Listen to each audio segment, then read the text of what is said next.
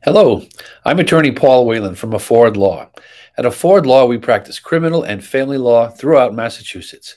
Our fees are drastically reduced from what most firms charge. We charge our fees based on your income, so the less you make, the less you have to pay. Today, we're going to be discussing supervised visitation in a divorce or paternity action in Massachusetts. What is supervised visitation? Uh, well, visitation, also called now called uh, parenting time, uh, is time that you can spend with your child. Supervised visitation comes up in the context where one parent is accused or has a history of certain behavior. Typically, it's uh, uh, child abuse, neglect, um, significant substance abuse, domestic abuse. Uh, it could be any number of things, but it's really something that's very concerning to the court so uh, that person is not allowed to visit with his or her child alone because the child's safety cannot be guaranteed. So what happens is someone, either the court or your ex, will ask the court if they're going to allow visitation at all. They re- they are requesting that it be supervised visitation, and supervised visitation is basically where a third party is present with you while you're spending time with your child. Um, uh, again, the uh, it could be a, a, person that you know that uh, is a relative or a friend that's acceptable to your ex and to the court, uh, or it could be a um, uh, a facility itself or a, a, social worker or something along those lines. So there are certain guidelines that the court looks to when determining if uh, if supervised visitation is something that's uh, going to happen? And if so, what are the parameters or what are the ground rules for uh, picking the, the supervisor uh, and and the um, circumstances themselves. So, among those guidelines are um, they look to see what the risks of the parent-child contact are uh, to to family members. So they're really looking. Of course, they're looking out for the safety of your child. They don't want the child to be in danger. They want courts typically want to have both parents involved in your child's life because that's better for the child unless there are certain reasons why it wouldn't be better for the child. Things that, such as the safety of the child being at risk. So that's the whole reason behind supervised visitations.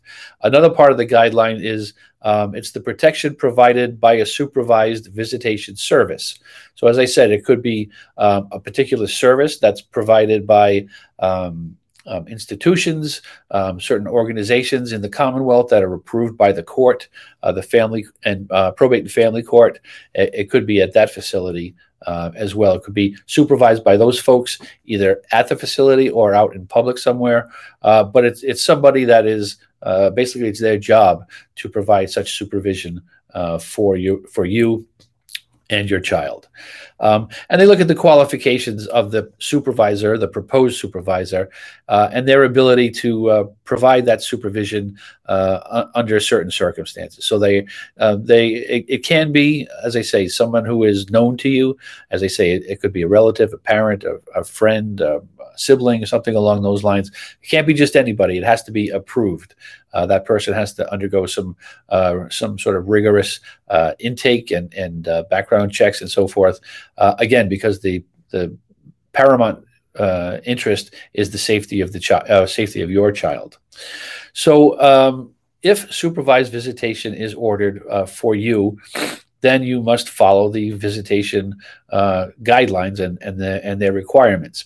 If you don't follow their requirements, so if, for instance, you're supposed to have vi- supervised visitation and you take the child out on on uh, your own, um, or take them to some facility where they're not being supervised, uh, that could be a violation. Certainly, is a violation of the uh, of the ground rules and the guidelines that the court has set for you.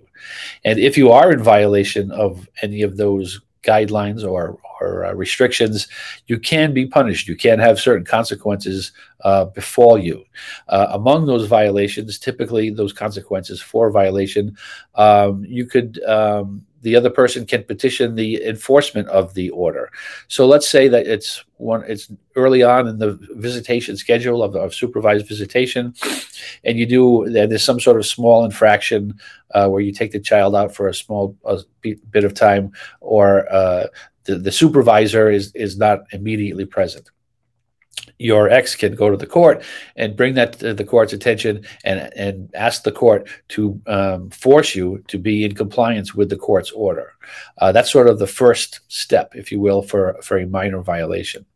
Um, violating parents uh, need to appear. You'd have to appear before the court uh, and explain to the court what the situation was, why the violation happened, if it did, um, and why, and explain to the court how it won't happen again if you're allowed to continue in your visitations, supervised or otherwise. Um, the the court can find you in contempt of court for that, uh, and basically that means that it could lead to any number of things. It could lead uh, the worst of all, it could lead to jail time if you're in contempt of court. Um, it could also lead to certain things where they supervi- supervised visitation could be taken away altogether, and that you're not able to see the child under any circumstances. Um, and also, the violating parent, that would be you, um, could lose custody or and or visitation of your child if there are violations. So that's something that you want to keep in mind. Um, if the if you want to stop uh, having the the supervised portion of the visitation, let's say things are going along well for a period of time, you can petition the court to remove the supervised portion of the visitation. Um, you'd have to file a petition to modify uh, that that visitation order it has to be there has to be a significant change in circumstances in order for the court to even entertain modifying that order. Sub- substantial changes in circumstances could be if you've completed a some kind of program if you are now uh, if, if there was a drug or alcohol problem that you are clean and sober for a period of time you're in a program you're doing well uh, th- things along those lines. Those c- can be um, grounds to ask the court to remove the supervised portion of the visitation order. Um, remaining drug free is is another one uh, as as I say so with supervised visitation we've we've had many clients that have had supervised visitation uh, and they you know it's not great to tell you the truth people want to spend time with the children. They don't want to have somebody else around. They're imposing on family members, perhaps, to uh, for their visits, or they have to go to basically to strangers to have strangers around them when they're visiting with their child. And nobody really wants that.